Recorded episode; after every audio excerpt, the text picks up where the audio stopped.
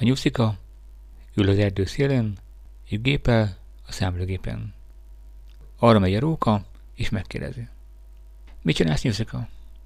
Írom diploma dolgozatomat.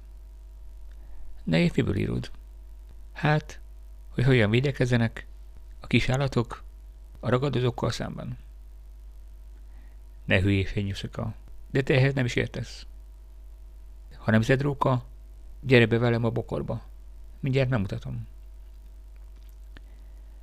Be is mennek a bokorba, nagy csatazaj, a róka kirepül a bokorból, és fejveszve elrohan. A nyuszka előjön, és folytatja az írást. Arra megy egy farkas, ő is megkérdezi. Mit csinálsz, Nyuszika? Írom a diplomámat. És miből írod? kérdezi a farkas.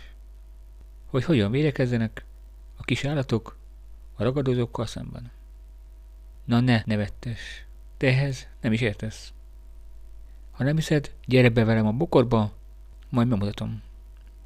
Be is mennek a bokorba, ismét nagy csatazaj, kirepül a farkas, és elroham. Nyusztika folytassa is a gépelést. Kisváltatva jön a medve. Mit gépelsz, Nyuszika? kérdezi. Írom a diplomámot. És milyen témából? kérdezi a medve. Hát, hogy hogyan védekezzenek a kis állatok a ragadozókkal szemben.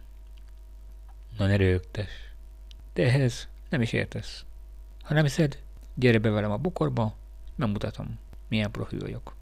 Be is mennek, nagy csihi puhi, kirepül a medve a bozotból, és elrohan. Kilép a nyuszika a bokorból, utána előjön az oroszán. Látod, nyuszika? Nem elmondtam.